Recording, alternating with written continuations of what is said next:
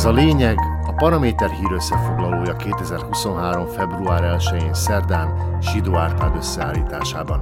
A mikrofonnál Juhász László. A lényeget megéri hallgatni, a Kauflandban pedig megéri vásárolni. A lényeg támogatója a Kaufland. Már egy teljes napja tudjuk, hogy 8 hónap múlva, azaz szeptember legvégén megadatik nekünk az, hogy szavazhassunk az új szlovák parlament összetételéről, és még csak ismerkedünk ezzel a helyzettel. Az biztos, hogy a kampány már régen tart, és ennek egyik felvonását, a szmeres népszavazást már le is tudtuk az előző hónapban. Most ott tartunk, hogy az eddigi fő rendbontó, a legerősebb posztkoalíciós párt vezetője Igor Matovics lenyugodhatott és rendet akar. Szabályokat. Szerinte ugyanis a kormányzásban együttműködő politikai erők megegyezhetnének bizonyos dolgokban a választásig. Ráadásul el kellene kerülni a populista vérengzést is, ami valószínűleg egy célzás a többieknek. Gyerekek, parlamenti hátterünk nincs nagyon, ezért csak úgy dobálhatjuk a pénzt, ha azt még az Olanon, a Smerodinán és a Zaludin kívül valaki hajlandó támogatni.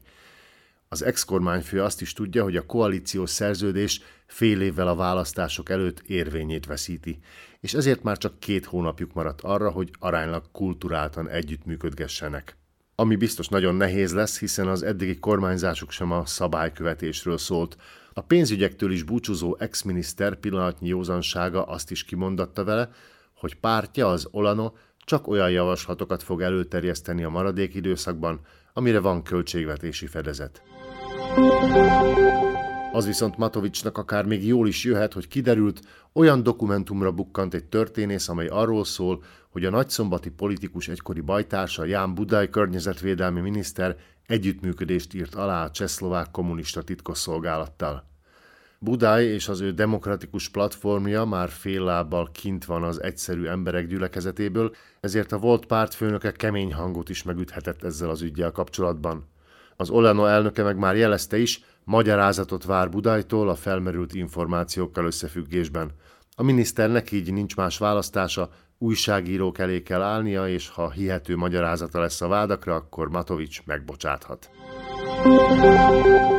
De Robert Fico, a Smer elnöke nincs megbocsátós hangulatban, rögtön meg is lovagolta a felröppent hírt, és már fel is szólította az Uzana Csaputová államfőt, hívja vissza Budajt a minisztériuma éléről. Mert ez az egész egy óriási szégyen. Mondja ezt az a személy, aki saját bevallása szerint nem is érzékelte, hogy 1989-ben rendszerváltás zajlott az országban. Ficóra nem is érdemes energiát vesztegetni, egy ellenzéki pártnak bármi kapóra jön, ami az ellenkező politikai oldalt kínosan érinti. De aztán jött a Smerodina is, és ez már bonyolultabbá teszi a viszonyokat. Boris Kolárék azt üzenik, hogy legyen Budaj képén bőr, és szépen mondjon le. De legalább vonja le a megfelelő következtetéseket. Ez a botrányszagú fejlemény bekavarhat Edward Hegernek is, aki éppen pártot keres magának. A megbízott kormányfő az Olanot már nem tartja kényelmes közegnek, valami újra vágyik. Kapóra jött volna neki Budai hibernált pártja, az Dola, de amíg a zöld tárca vezetője nem rendezi sorait, addig Heger sem sieti el. Esetleg majd hozzácsapódik Mikulás Zurinda kékre festett koalíciójához, amelyik úgyis vezetőt keres magának és így kevesebbet kell foglalkozni a kampányban a régmúlttal. De talán annál többet a Zurindára is árnyékot vető gorillás időszakkal. Ám ez mind piszlicsári ügy ahhoz képest, amilyen mérföldkőhöz érkeztünk. Ugyanis mostantól már küldi az áramot a hálózatba a Mohi atomerőmű harmadik blokja, ami segít a kormányjal kötött megállapodás teljesítésében.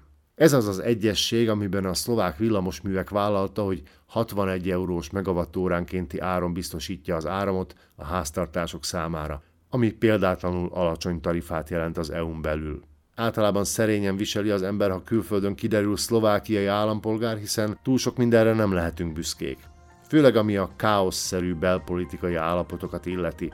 De ezekben az energiaválsággal sújtott időkben ad némi magabiztosságot, hogy Szlovákia a nukleáris eredetű villanyáram előállításában élen jár Európában.